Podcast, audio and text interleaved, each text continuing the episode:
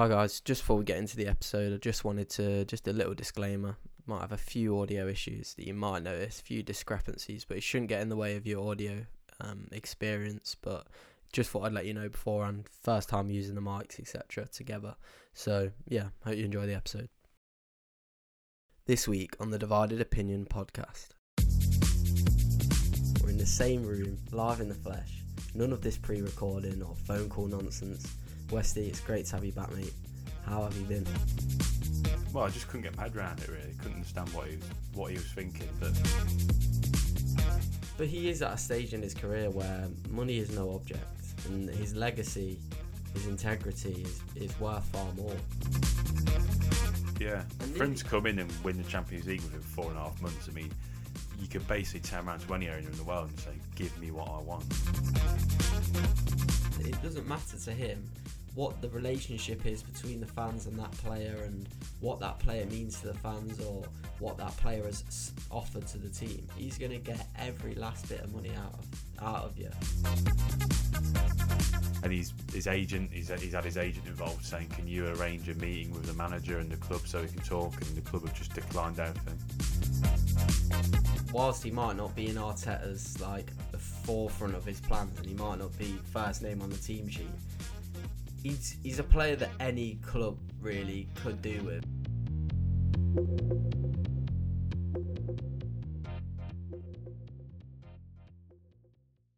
Hello and welcome back to the Divided Opinion podcast. Hope you guys are well and have enjoyed the start of the new season, especially with fans being back in the ground.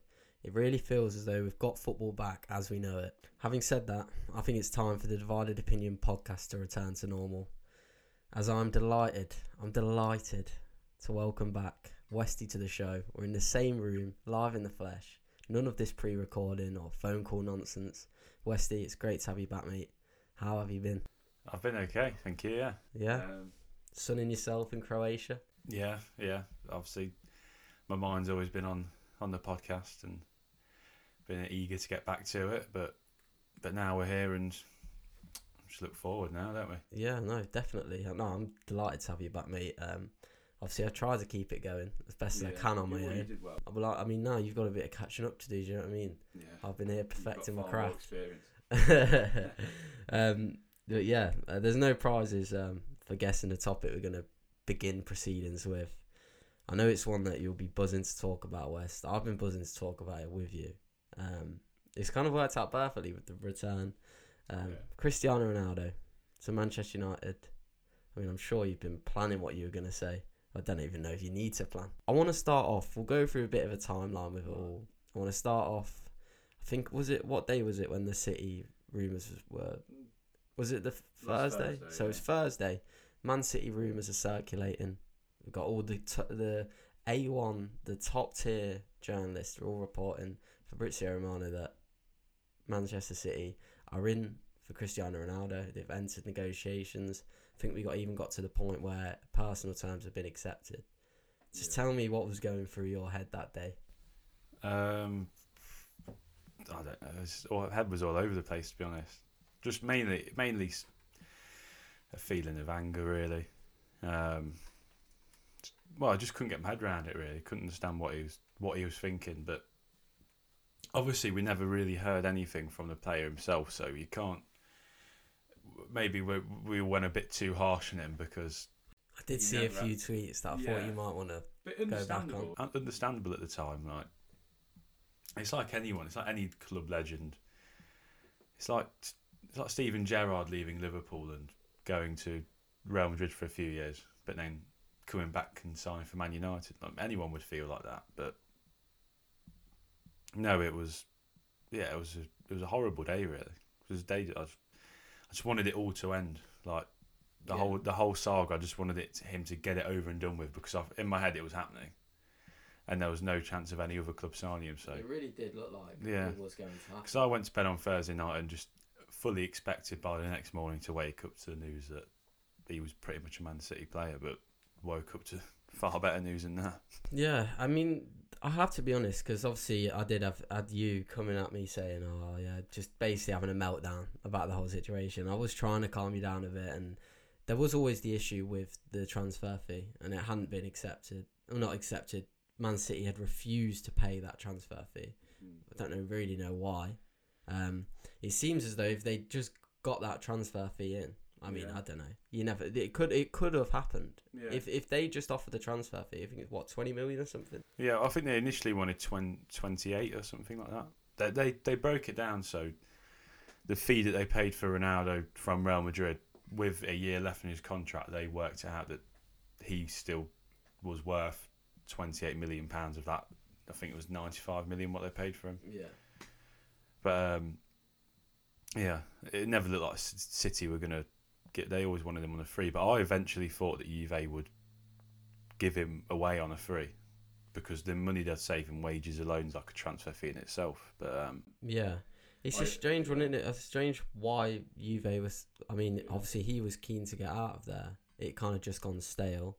Uh, I don't. I've got to be honest. I don't watch much Serie A. I don't know how much you watched of him last season. Obviously, I've seen that he finished top goal scorer. Um, Yeah. Did it go stale? Was it a, the whole season that was just? um, well, I think with I think with Ronaldo, it's he was always going to be judged when he signed for Juve on European success, so winning the Champions League, and um, obviously many people thought he would. The, the Juventus team he joined was a good team, full of good players, and um, but he sort of joined at the wrong time, and he's and there's a lot of arguments to say that Ronaldo actually made Juve worse because obviously everything's on him. Other people just the limelight goes off of us, and and some some people are saying like his style of play doesn't track back. He just sort of waits around the penalty box, and obviously that's what he's going to do at his age. But um, yeah, I think I think you'd probably get a 50-50 response from Juve fans, and I reckon at least half of them would probably say his time in Juve was a failure because he didn't. They didn't get past the round of sixteen or maybe quarterfinals of the Champions League when he was there, and th- before that they were fighting in semi-finals, finals for the Champions League. So It, it did almost feel like it was for him. It it just seemed like it was a league that he was just trying to tick off, yeah, get a title, which he got. but it's- but like, like you mentioned last season, they didn't even win the league, did they? So Inter Milan won it at Cantor in the end. But if if he had gone to Manchester City, say, do hmm. you think he would have fit into City's style of play? It it did seem like a strange one for me. Yeah, I Um, do. I, I do think he would have. Do you think? Maybe even more so than United, to be honest, because it was never a signing that United were ever. There's never any talk of Ronaldo coming back to United this summer because none of no one thought. I I don't think United were even considering it unless City went in for him. Yeah. We can all be honest. That's the only reason United went in for him because City were going to get him. They couldn't Yeah. let him join. There seemed to be some outside pressure as well from Oh, yeah. ex players that he played with. Yeah, of course.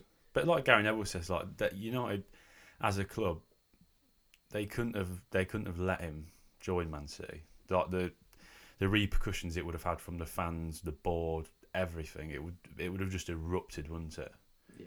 And it would just, they couldn't just let it happen. And But he is at a stage in his career where money is no object, and his legacy, his integrity is is worth far more.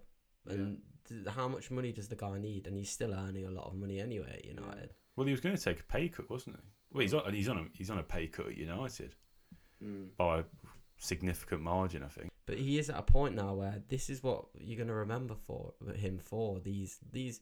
Why would you have this this stellar career that he's had and then just throw it away for, the sake season. of more money that you've already got, an amount of money that he's never going to be able to spend anyway. Um, so yeah, go on to the the wage. So it's a two year contract, and it's rumored. I've seen various figures, but it's in the ballpark of about five hundred grand a week, isn't it?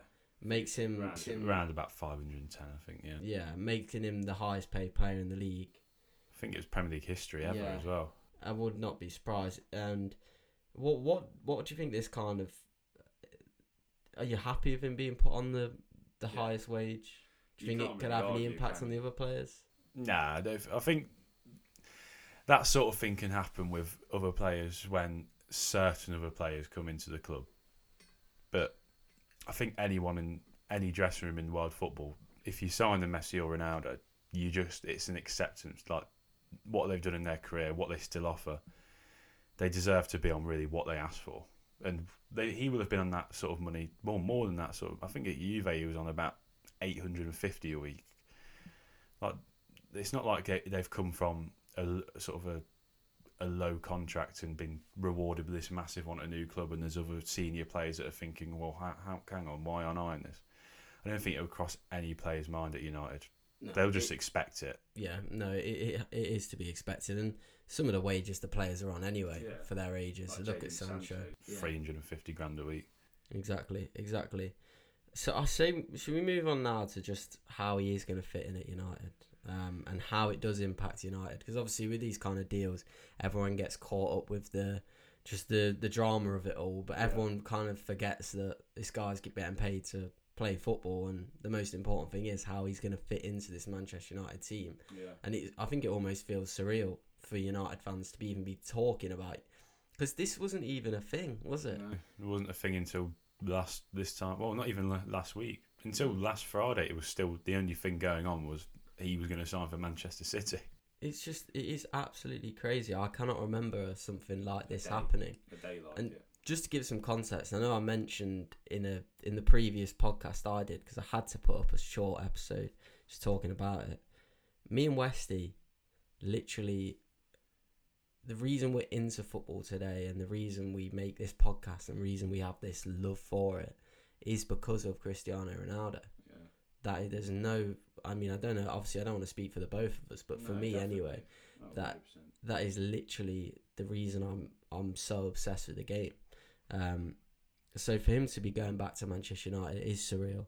I know I'm not a Manchester United fan, but it's for me, like I've said before, the opportunity to see him play in the Premier League, see him live, it's going to be a surreal moment for me. And yeah, I cannot wait. And I I'm so happy he didn't go to Manchester City. Obviously, there would have been a part of it that I would have enjoyed. Would have been able to to I do, you know what I mean. I, I would have. The, I, there, there's definitely um. I would have enjoyed poking the fire a little bit with you, but no, I'm glad that he has gone back to United now, and it is in a in a time where football is just so dominated by money and the legacy and the history of clubs now. It seems to just be pushed aside. It's won. Do you know what I mean? Football Yeah. romanticism has won. Yeah, I don't think you've ever, don't think you'll ever see a transfer like it No, for pure nostalgic reasons. I don't think we ever thought it was No. actually going to happen, did we? Because I've dreamt about it for years, and every summer you've had rumours, especially when he was in Madrid. Ronaldo, and Ronaldo's even come out himself and flirted with United before, but you always knew it was just to to get. He's he, he there's no getting away from the fact he's used United's name in the past for a bigger contract at other clubs. But obviously this time it was real. He's at a different stage. He's in the twilight years of his career, so it was really now or never when you're going to make the move back. You can't just keep flirting with them and think, "It'll, I'll go in two or three years." Like he's 36 years of age. This was the time for him to finally come back. Yeah, it, it reinstates. It's huge for United as a club though as well because obviously you've gone through this period and it happens to every team. Obviously Liverpool's had their dips. Arsenal's going through it right now where I'm not saying United's big club status was ever up for debate because it wasn't. But in that elite tier, I'm talking in the the PSGs, the Manchester Cities, the here and now, the teams that are challenging and the teams that the big players want to go to, disregarding money. United, it felt like they had slipped maybe below that that top top um Yeah, what uh, the top tier where that can attract these superstars. yeah, And Ronaldo joined and just puts them straight back up there. Because for me, it was did have a feeling of when Varane, when Varane was obviously there was talk of him wanting to leave Real Madrid. I think it was only natural for everyone to go straight to the PSGs, straight to the Manchester Cities, those kind of teams. Um, and United, you wouldn't have even probably been in the conversation at the start, but obviously now, these big players are going back there, and I I'm happy to know that like it makes you realise, and it's made the whole footballing world realise the powerhouse that United are still, and the pull the pull they have to players. yeah, yeah. Um, yeah, they've all they. The period we've gone through, I think you even we spoke about the other day. Like there was, we saw the team sheets, didn't we, from just eighteen months ago, just before Bruno Fernandes had signed, and like the state of that team sheet compared to what we could potentially have now was just was just awful, and it just seemed like United until now, well until last season, because even last season got off to a terrible start. But it seemed up until about a year ago, well, really until Ollie came in, that United were just going nowhere. Like it was just a dead end.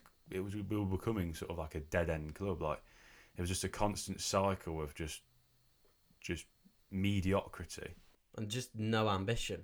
Yeah, and it didn't even come from. There were still players performing for United, and obviously there, we didn't have. We had a lot of players that weren't up to scratch, and Solskjaer slowly sort of pushed them out the door. That a lot of the dead wood.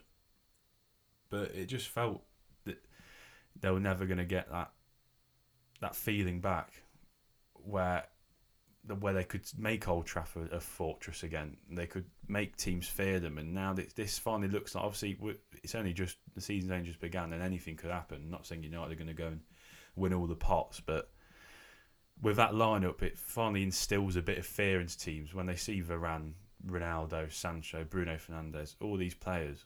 Instead of a couple of years ago standing in the tunnel looking across and seeing Andreas Pereira, Ashley Young, Brandon Williams, Martial, Dan James, I mean, it's just a stark difference, isn't it, to what United have had for over the past few years? Yeah, absolutely. And we'll move on now to the the pressure that it puts Ollie under, and the fact that, like you said before, when you talk about this, the the level of players that you had and the the transfers that were coming in and the lack of backing for the manager, it the pressure was not on Ole Gunnar Solskjaer.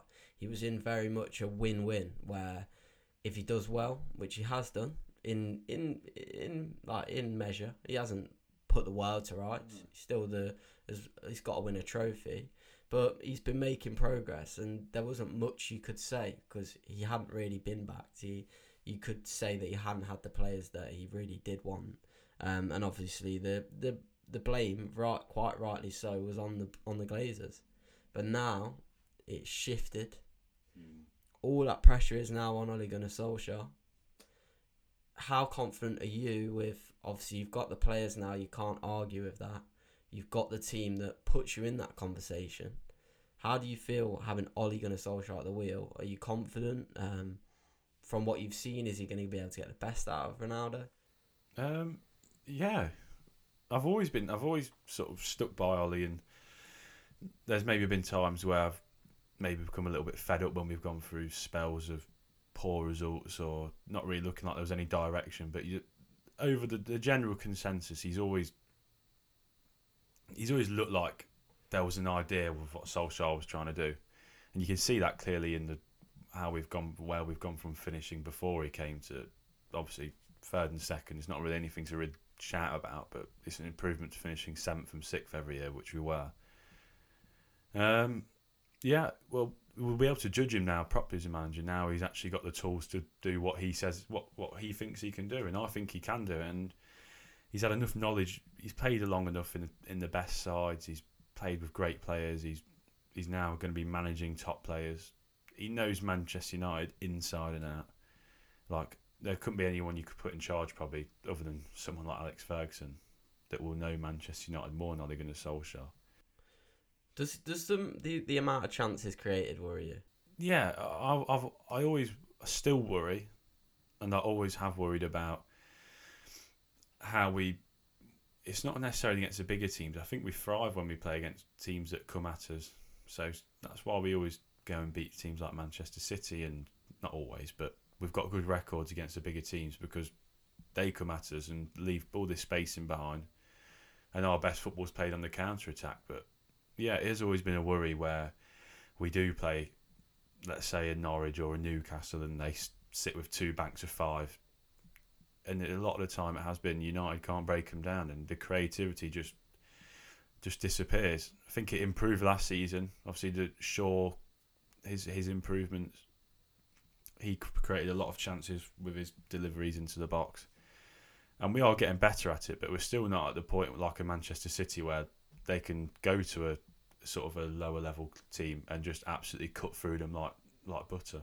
I think we saw yesterday though the Portugal um, Ireland game where we talk about chances needed needing to be created, and they do. Obviously, you can't always get out of games like Portugal did yesterday, uh, with two last minute goals from Ronaldo. But this does gives you that player that if you are playing against a low block, Cristiano Ronaldo, that's where he is going to pop up. He Yeah. will go missing for most of the game, and he's not going to be the marauding player that he used to be, and No. the the mercurial dribbler. Like it's just not going to be the case.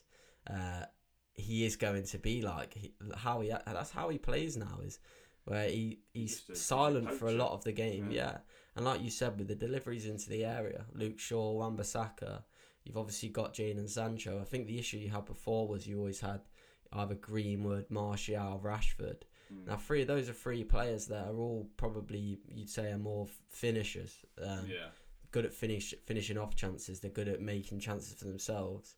But in terms of creation and through balls and getting assists, you'd say that that was something that possibly evaded those players. They weren't playmakers. Whereas now you have got Jadon Sancho. It's really interesting to me how where Jadon Sancho fits into this now.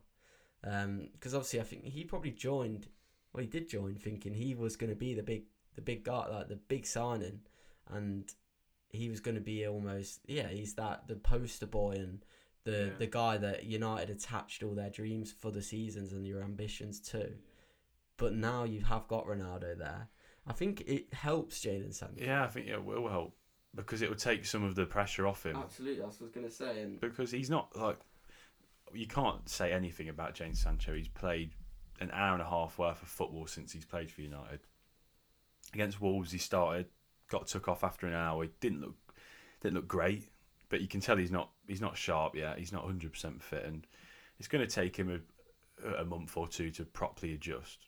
But he'll be, I think he'll be buzzing. People like him and Greenwood, and especially the younger players, they'll be buzzing that Ronaldo's become because all the spotlight's on Ronaldo now, and it will give them the chance to just uh, just to do their work in the in the background. And I still think Jadon Sancho will have a will have a good season for United. No, We've not even seen him yet, have we? Really? No, absolutely. And the the quality's there. The It, quality, it, yeah. It's all about the way Ollie sets up his team.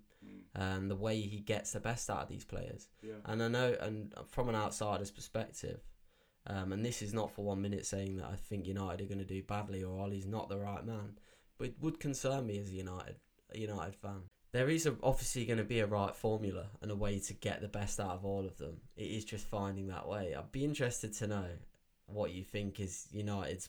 Obviously, you play in the what the four two three one that kind of formation. Yeah. So that front fr- front four, obviously, you're gonna have Bruno in the attacking midfield. Who are the other three players? Everyone's fit. Well, he's he's gone for he he's trying to implement like a new sort of a more attacking four three three.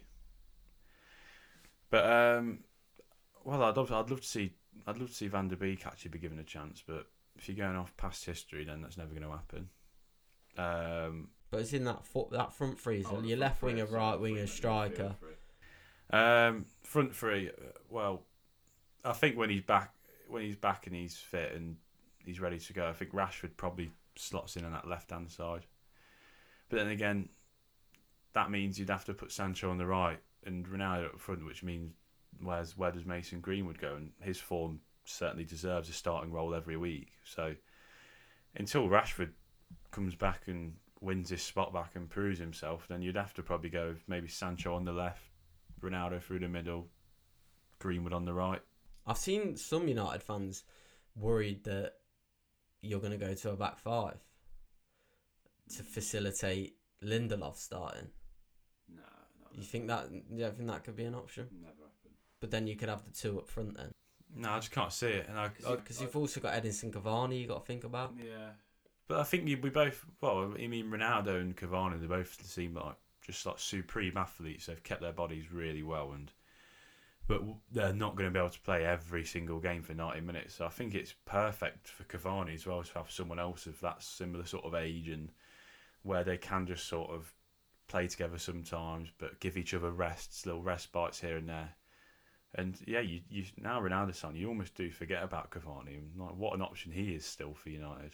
I think the issue you have with Ronaldo as well, though, is if there's two factors for me. Obviously, we've seen with Solskjaer that he's very reliant on certain players, and he often he doesn't have the the minerals to to drop certain players. Sometimes it sometimes feels like there's one way, and he's kind of scared to go with anything else. And you've Yeah. seen it with Bruno where he overplays him. You've seen it with Rashford, which is perhaps partly the reason why he's now out for two months. Probably the reason why Van der Beek isn't ever given the champion. Exactly, no, exactly. And it's now interesting because if Ronaldo comes in, hits the ground running, wins United a couple games, gets a few goals, he's Solskjaer. Well, he's got to. He's got to be like rest him. He has to. I think he will listen to Ronaldo more than anything. I think. But Ronaldo, you know what these players are like. yeah, yeah, cool. Ronaldo will throw his name in the hat every game. Ronaldo will want to play every game and win every win every game, score every goal, get every assist. But I think at his age, he will he he'll know his body more than anyone, and he will he will if he needs a maybe to come off the bench or just play an hour or sit out a cup game. He he, he will he will do that. But then again, you've seen yesterday, that kind of final twenty minutes is where he's the most dangerous. But um, well, we're getting him back now, aren't we? Over the next couple of days. Are they? Is that them done now? He's been no, he's he took his shirt off, got suspended for the um, Oh, really? Azerbaijan game in it, but they've also got a friendly against Qatar on Saturday. But you, Portugal have released him, so he can go back to Manchester, which That's is good. good. Gives Yeah, him an extra good. week's week's break. Yeah, Not break. definitely. I'm sure he won't be on a break. So the first game is Aston Villa that he could be starting. No, Well, New- Newcastle Newcastle. next Saturday. So will he start? You'd like to think he would, Yeah. but you never know. He could always start off the bench and have another cameo of him. Just lastly, before we move on, because we have been speaking about this topic for a while, which is expected, but in terms of the Bruno Ronaldo debate, obviously, and you can't argue that they haven't for Portugal. It hasn't worked. Yeah. really. I seen today, Ronaldo of all his goals, Bruno's got one assist out of all of them, and obviously he's not played with him for too long. But it's no secret that, and this may be to do with the Portugal manager, who I know is under pressure, but it's never worked really. Um, the one seems to outweigh the other, and that one is obviously Ronaldo, and the the team is built around Ronaldo, and Bruno's almost maybe it, well it retracts from what Bruno can do. And I don't know do you think there could be obviously Bruno is the the top guy at United. You see it and he, he orchestrates the team and he very much was that senior presence in the team last season and demanded more of all the other players.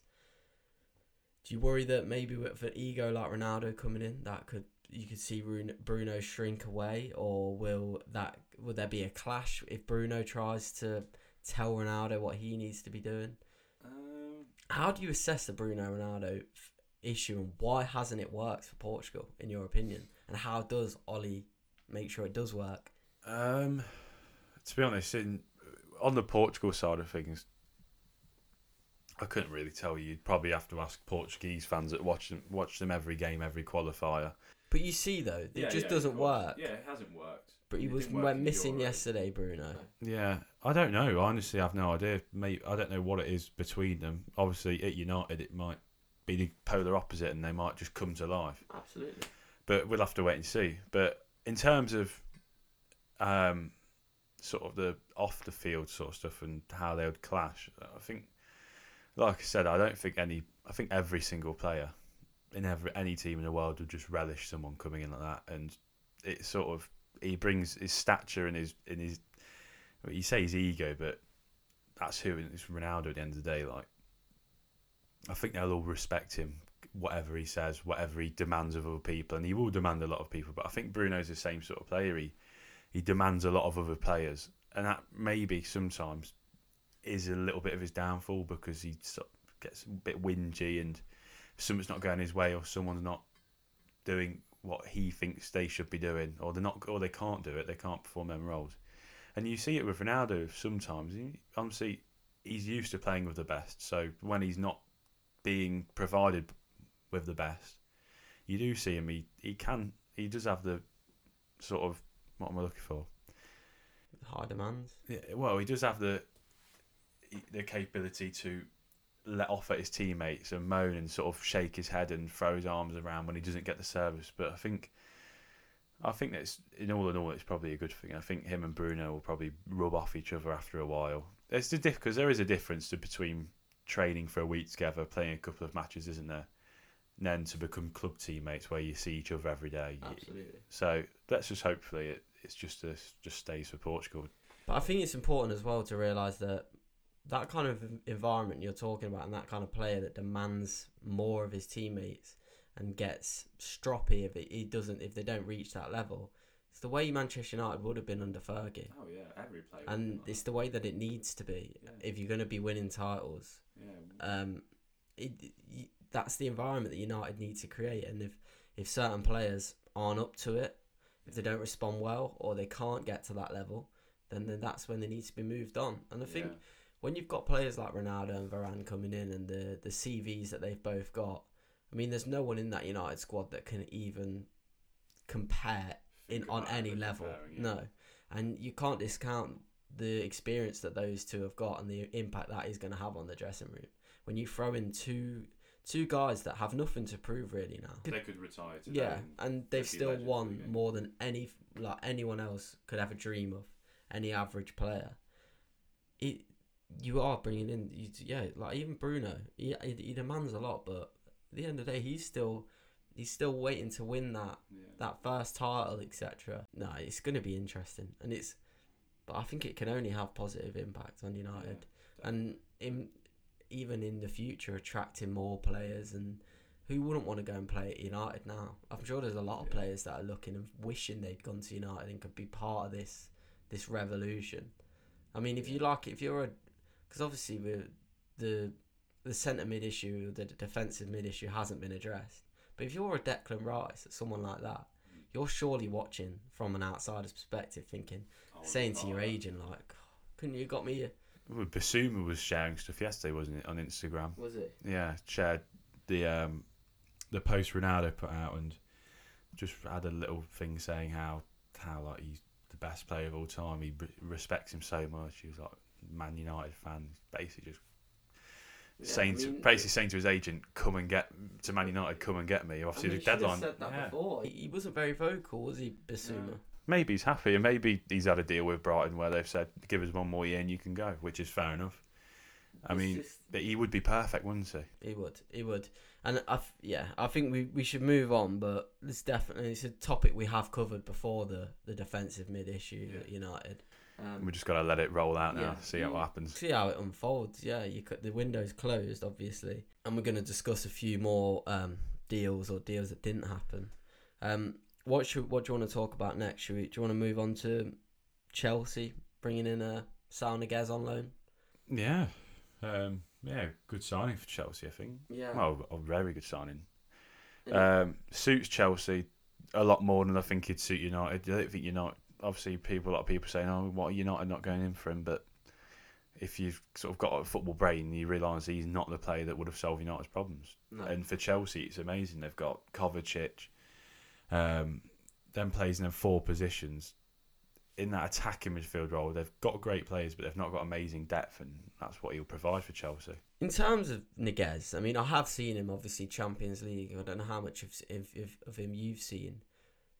What would you say is? I know he's versatile and he can play. He can even play out wide. He can play centre mid. He can play as an eight.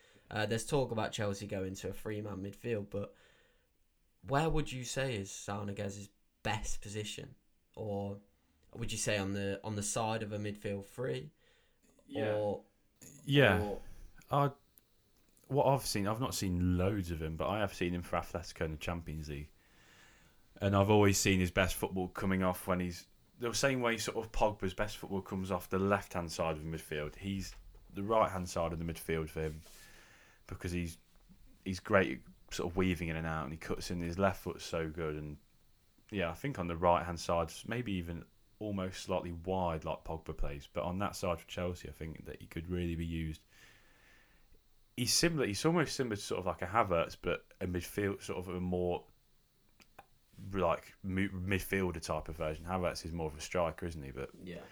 the way he plays and the way he sort of drifts off to, onto that right hand side and comes in, I think that's where I've always seen him play his best football. But Yeah. I don't know loads about him. See, obviously, obviously we see Chelsea. They they normally set up with the three at the back and then the four in midfield with the, the Mm. two wing backs, um, and then you've got the three. It tends to be Mount, Havertz, and Lukaku, who and Mount and Havertz tend to interchange.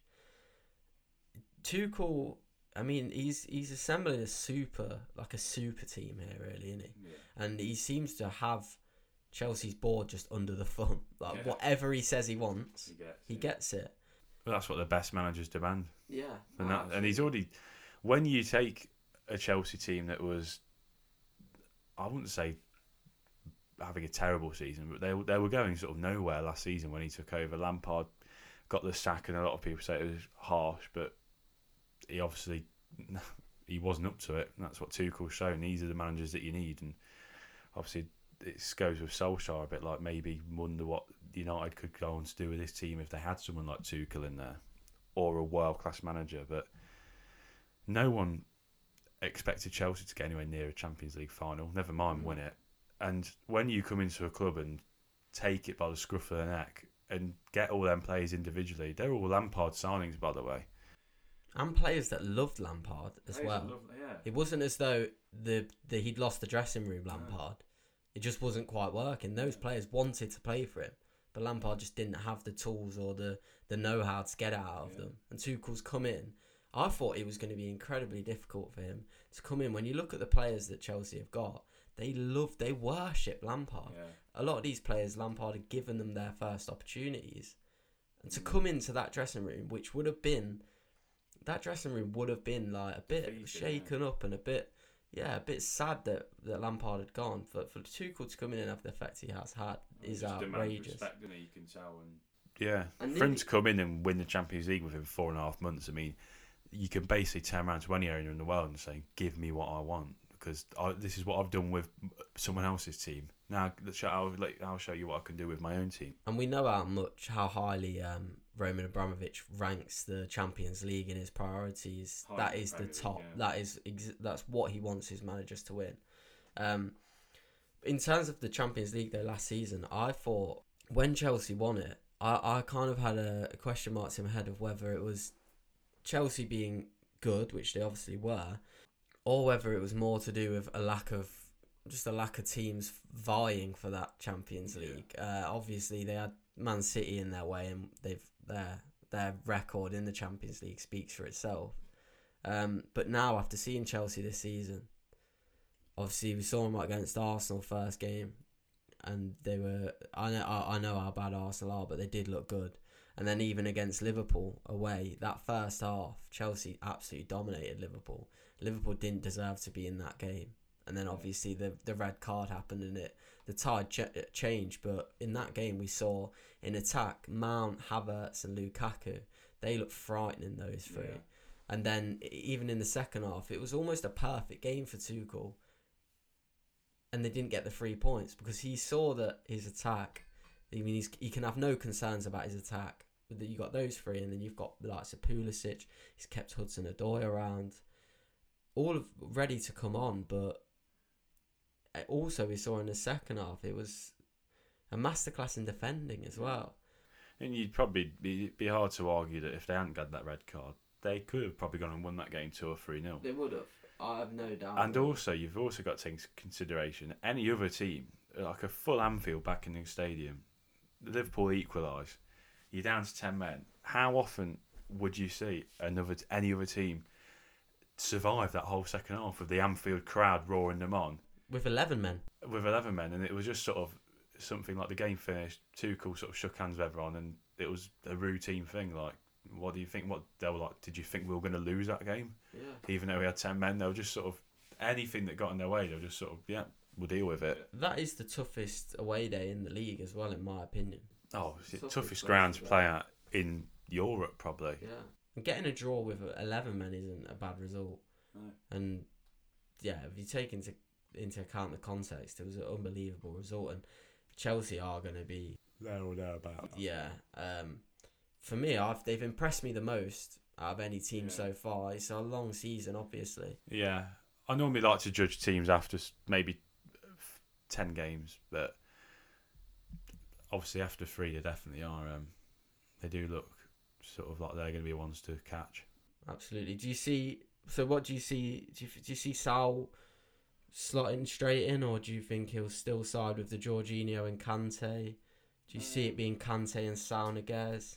Obviously now they've you can see what they're trying to do. They've got the two deep line midfielders in Jorginho and Kante, and they've got the two other options in jo- in um, Kovacic and Saul Niguez that are a bit more box to box, so to speak. So it probably will be a a mixture of, of all four of them really, kind of rotated. Yeah, I don't know how they'll, how he will fit in just yet, but no, I think it would probably be more of a for the whole season. It will sort of be a rotating game for Tuchel, just depending on the opposition. I think I think Kovacic, it's like proper underrated footballer. Kovacic Yeah. obviously doesn't doesn't chip in with his goals or assists. That's what everyone always says. Like, well, he's pretty ineffective, but he's actually massively effective if you understand the game and what he brings. Absolutely. So it'd be hard to just drop him out of the team and bring Saul in. But I think Saul and Kovacic they could bounce off each other the way both of them play. They're they're quite almost quite similar. Seems to be the way football's going is the the two two midfielders, just the two well balanced midfielders.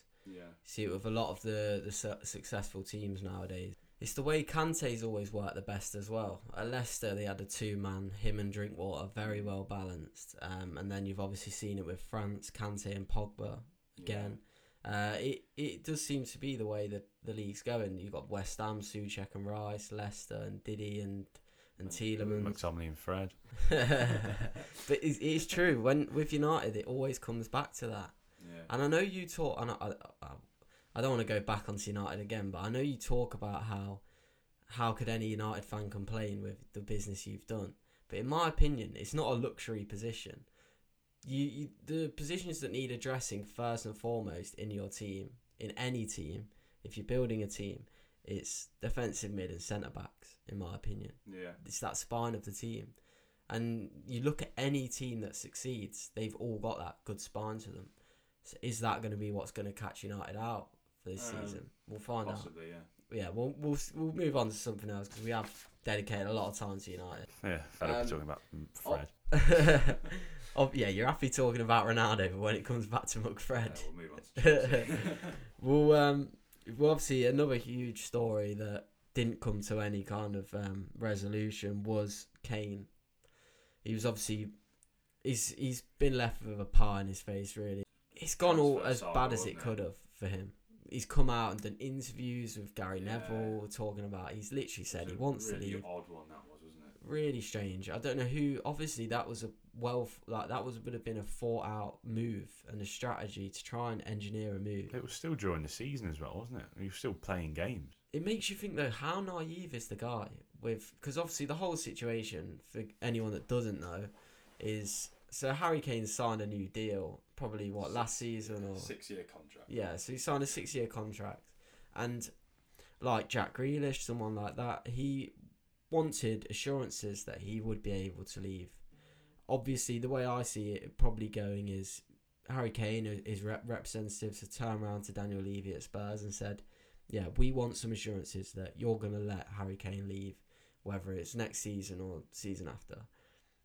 There's no way Daniel Levy would have accepted a release clause it was just would have been out of the question for him Yeah. business wise. It's just not. He's obviously Tottenham and Spurs. uh, No, um, Spurs and Aston Villa aren't comparable. 100 million for Aston Villa is a amount of money they can't refuse. But Daniel Levy, we've seen how how shrewd he is, and it should have been the way it should have been for Harry Kane is it should have been a release clause or no contract at all. Yeah. And now he's looking for a new contract. This whole gentleman's agreement, how naive are you? Yeah. You've seen how Daniel Levy works. These are words speaking spoken over a table. What does it mean anything? No. Get it in writing at least. Exactly. And you've just seen how Daniel Levy works. It doesn't matter. He doesn't matter. It doesn't matter to him what the relationship is between the fans and that player, and what that player means to the fans, or what that player has offered to the team. He's gonna get every last bit of money out of out of you, and Yeah. just incredibly naive. But Just went about the completely the wrong way, didn't he? and it, it's it's always the case as well. Where he's kind of he's cut his nose off to spite his face. Where he's now Spurs are looking the most promising they've looked in ages, and he's got to come back. And it's just, I mean, if they do well now this season, it all it's all going to be hanging over them still. Harry Kane wanted to leave. He's obviously there now, and he will get his head down. But yeah, how do you see him doing this season? Have you been impressed by Spurs so far? I've actually not watched any of the games in full for Spurs, but um, Well, that's good, isn't it? Yeah, that's ideal. they look they look, they look half good, don't they? no, obviously doing a good job of the top of the league. I mean, obviously three games in. I don't want to get carried away like last season with Spurs do, we? where they won the league in November. But uh, um, yeah, I think Nuno's doing a good job so far, and um, I think he's a good character to have Nuno in terms of dealing with something someone like Harry Kane. Like he's dealt with it brilliantly over the whole course of the summer. Just sort of, he's just cut no corners, isn't he? And he's just laid it on the table and just basically said like, "Well, I know there's a problem. I know he wants to leave, but he goes, but we'll sort it out internally. That's it." He didn't go around speculating or or trying to say false lie, sort of lie about the fact that he actually wanted to stay or he's told him he wanted to stay. He's like, "Yeah, I know he wants to leave, and but he's gonna he's gonna stay with us now and Yeah. get his head down." And I think Kane will get his head down and. He'll, he'll do well. I mean, he'll still score goals. He's never going to stop scoring goals, but it's just a bit of a an embarrassing one for him, isn't it? Really? No, it is. And I agree. Just sticking with what you were saying there and the point you were making about like his temperament, um, Nuno. I think he will be perfect. And you've seen Spurs, the last couple of managers, Mourinho and Poch.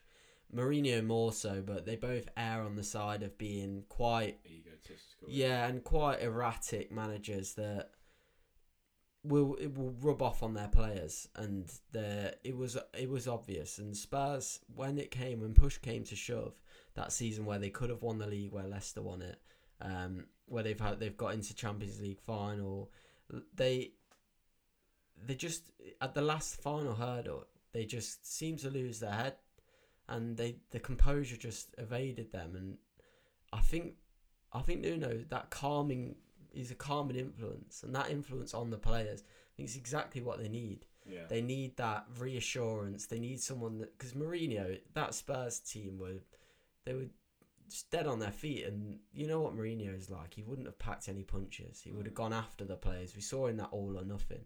He'd go after a player like Dele Alli, but players like Dele Alli, players like the Eric Dyers, who Eric Dyers just been nominated for Player of the Month. I mean, how's he's going to be in the England squad soon again? That's something I dread. I mean, there is a player there, very dire. but moving on anyway.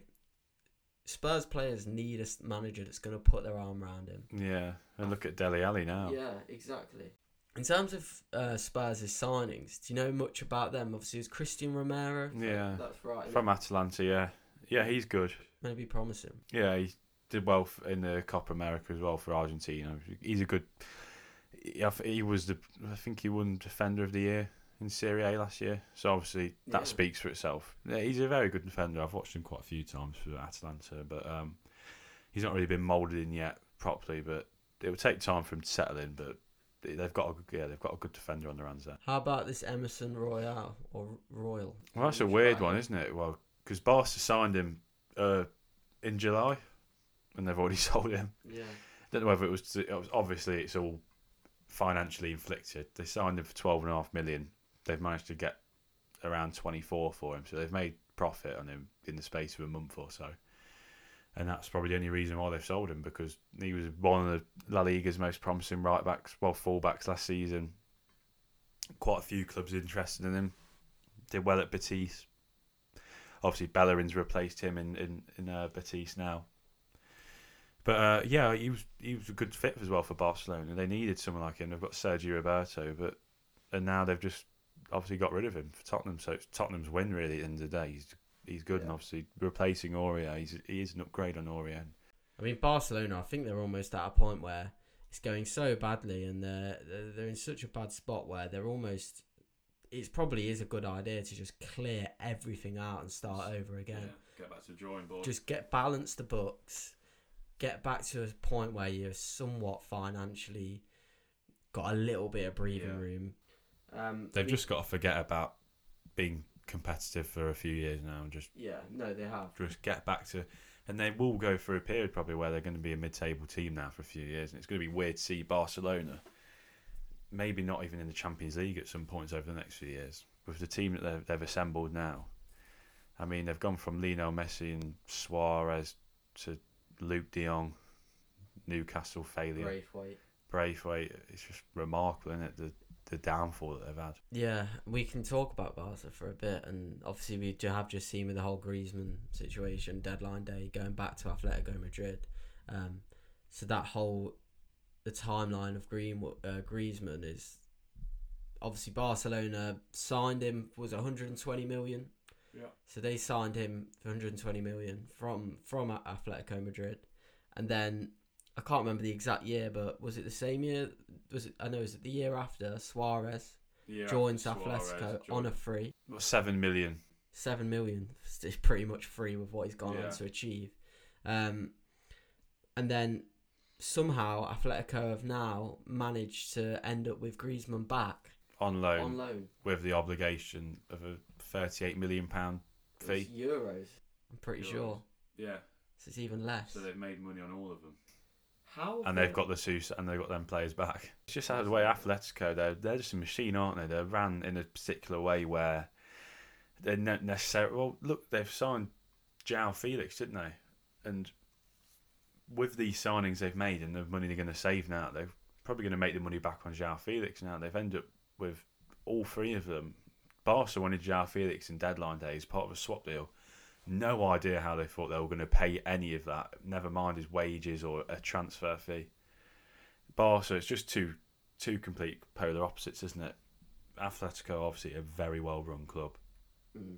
um, and Barca are just an absolute shambles, aren't they? Yeah, and you just see how big Lionel Messi was, just keeping that club afloat. Yeah, he was he the is. only thing that was holding them all together.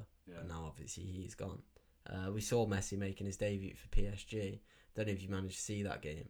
I saw the last ten minutes, and he does look sharp. Yeah, I of think- course he looks sharp. He's, I mean, he's unbelievable, but it's just a, it, it'll take a while to sink in, won't it? Seeing him in a well, in the number thirty as well. Yeah, It look, but that looked weird, didn't it? yeah, it did look really strange. But it's we just as we thought the narrative of Ronaldo versus Messi had come to an end.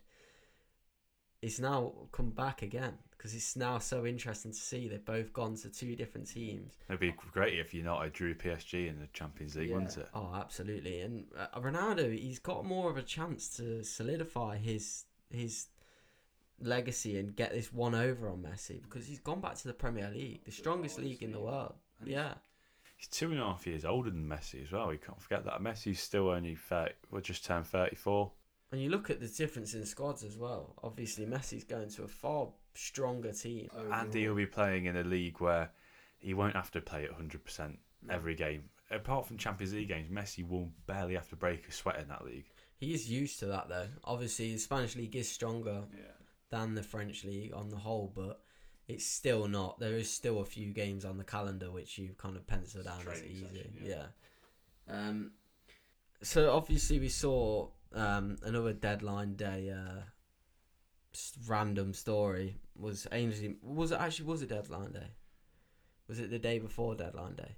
Yeah, a couple of days before. He Yeah. So Ainsley Maitland-Niles, obviously of Arsenal, um, put on his story. I can't remember the exact wording of it, but it was basically, "I just want to pay, play somewhere that wants me and somewhere that's going to play me." Yeah. Um, obviously pushing, basically pushing for a move, or just calling out for Arsenal to to include him in their plans. Um, in terms of this situation, do you think he went about it in the right way? Yeah. Do you think? Yeah. So you you, you agreed with the way he did it? I agree with it. I don't necessarily like this this social media culture where players everything's taken to social media and but I think in this instance if you actually look into a bit of the backstory apparently he's been trying to get through to Arsenal for weeks. They've been giving him nothing. So he's not been in any he's not been taking part in any of the he's played a few preseason games but Arteta's basically frozen him out and he's his agent. He's he's had his agent involved, saying, "Can you arrange a meeting with the manager and the club so we can talk?" And the club have just declined everything. So obviously, a few days left of the transfer window, and you want to get your move. I think if that's last chance saloon, I mean, why wouldn't you take it to personal when it's got him in front of Arteta in a meeting what he wants? Yeah. And, well, Arteta's still not let him go. yeah. It's hard because with Maitland Niles, whilst he might not be in Arteta's like the forefront of his plans and he might not be first name on the team sheet, he's he's a player that any club really could do with. He, he would literally he, he could play anywhere. Do you not find it just ridiculous in Arsenal's uh, where they where they're going at the moment? His he's wanting to go somewhere. He wants to go to Everton because they've said that they'll play him at right wing back, right back. That's where he wants to play. That's his favourite position. And Arsenal have got Cedric, Mm. and I don't know. I'm I'm not saying I could run Arsenal better than Mikel Arteta, but I think you could, mate. Mikel Arteta is he seriously there in training or even in in the game, looking at these two players and thinking that Cedric's going to be doing a better job than Maitland Niles? Look at Maitland Niles when Arteta came in that when they won the FA Cup, and he went through that sort of six month purple patch where he played for England, didn't he? Mm. And he was just brilliant, and he was just Yeah. And they've just brought in that Tomiyasu as well. yeah, Thirty million spent when Yeah. you've got one someone sat there that can play there. Premier League proven. Yeah. yeah, played at the highest level and is so versatile. Can play midfield, on the left, on the right. Could probably even slot in at centre back. He's at. I really, really like Maitland. I like Maitland Niles, and there was obviously talk about Maddison to Arsenal, and he would have been one of the players that, if he'd been included in a swap deal, obviously there would have had to been a decent amount of money exchanging hands, but I would have taken AZ Maitland Niles at Leicester.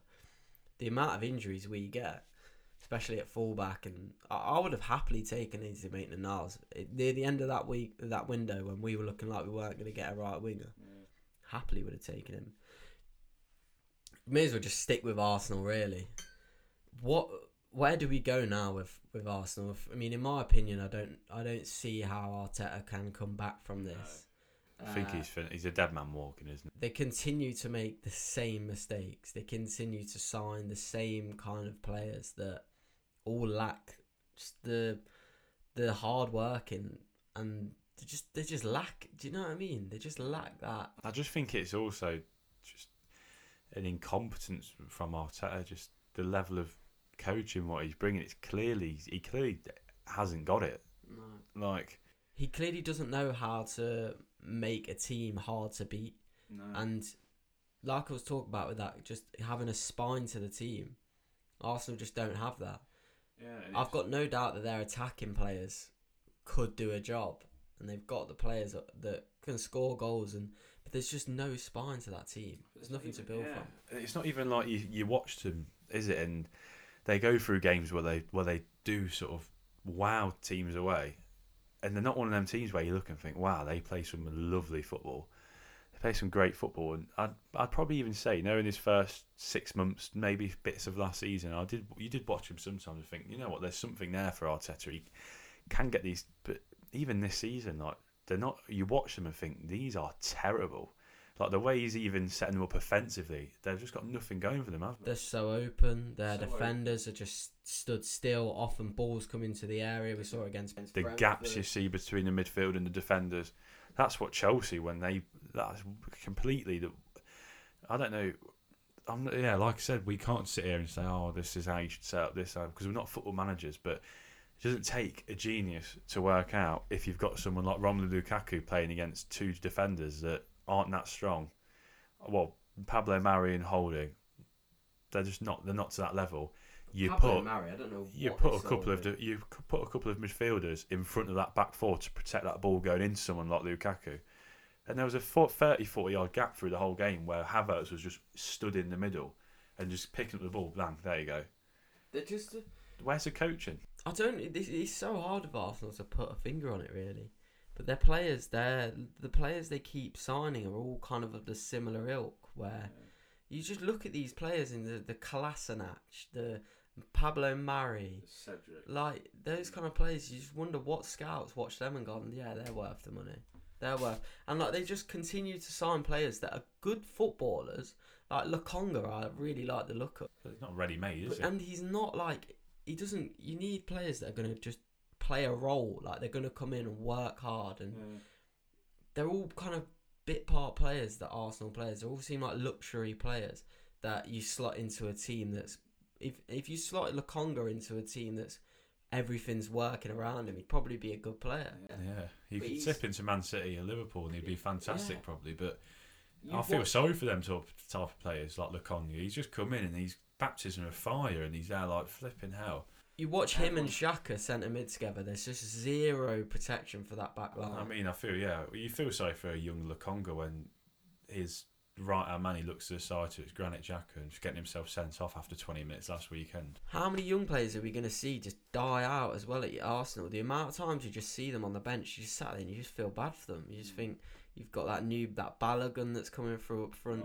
Nketiah was meant to be like the he's the now t- the top scorer in under 21s. He was meant to be a top player. The uh, Willock, Maitland Niles, these are all top level young players. Why did they get rid of Willock as well? Exactly.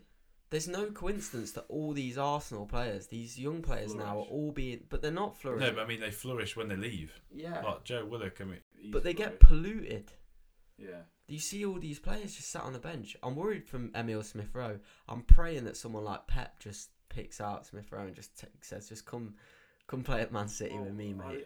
Save him." I wish he even made the move to Villa in the summer Smith Rowe. because Villa I bid for think him he's a a- couple of times. It's just if would you, would he see it as a step down? They're obviously not going to pay the wages that Arsenal are paying.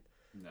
There is a reason why these players want to play for Arsenal, and and this is the thing with Arsenal fans. Is I'm not trying to dig Arsenal out. They are still a big team. They Yeah. they are. They they they. And they're a good, they're a great club as well. Yeah, and like we talked about us growing up, and Arsenal were there thereabouts, and they've always been the team that have got a soft spot for me, and well, I've got a soft spot for them. They haven't got a soft spot for me. I don't know. Didn't they try and sign you back? I think I'd fit quite well into Arsenal. yeah, you're a bit of an Ode- bit of an Odegaard, aren't you?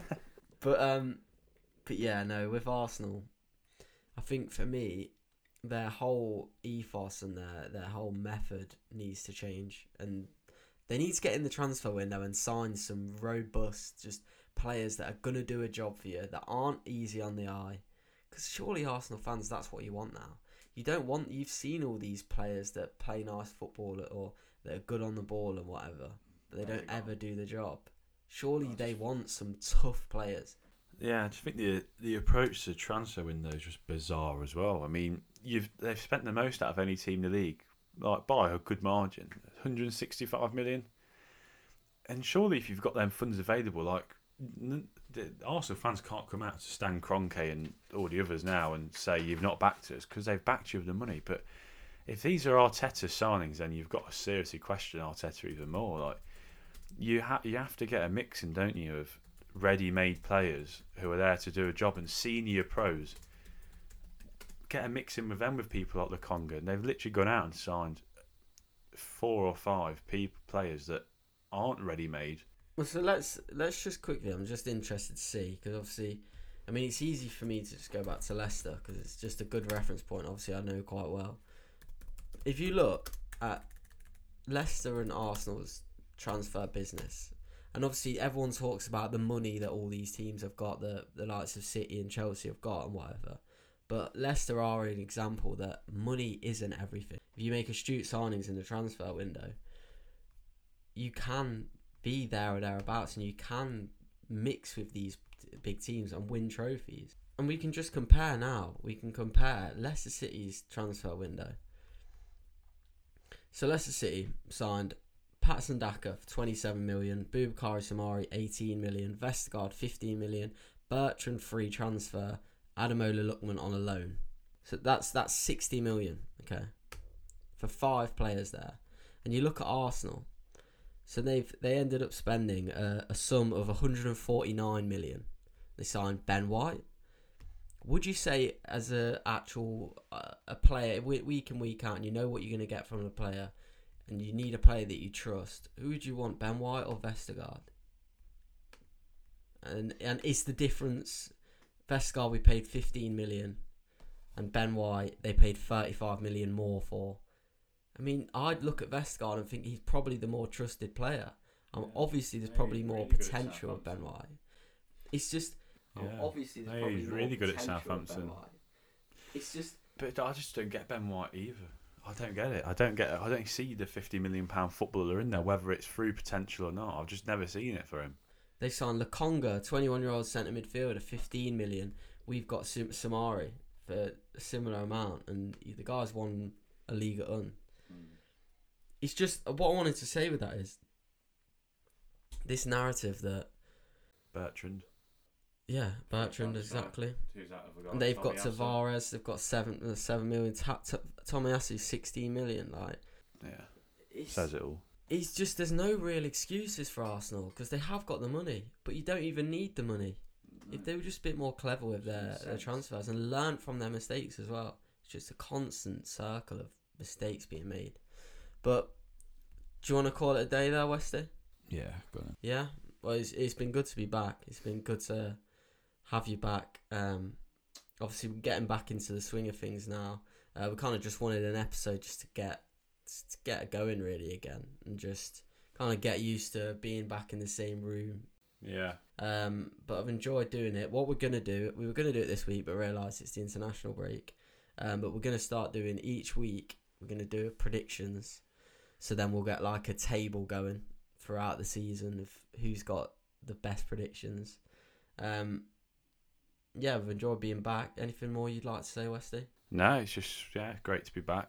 Uh, feels like back to normal now, doesn't it? Yeah, definitely. Great to have the Premier League back. Well, all football back, fans back in, and um, it's just yeah. Well, we hope you you're happy as we are that the that the proper series is back, Yeah, definitely. and it's going to be relentless until now and the end of the season.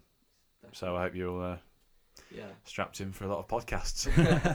yeah, it, in terms of the podcast, we're obviously we're going to do the normal show like we've done today each week, but we're also keen to do our own kind of independent stuff where we can do like a short bonus episodes for you guys.